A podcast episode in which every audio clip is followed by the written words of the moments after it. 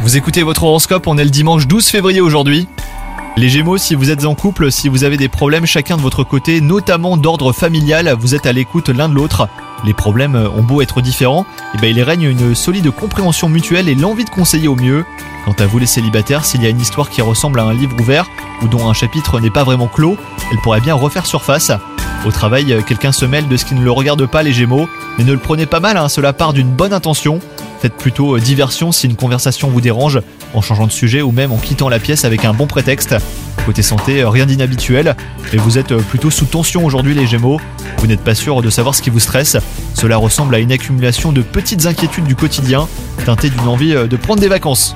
Pensez-y. Bonne journée à vous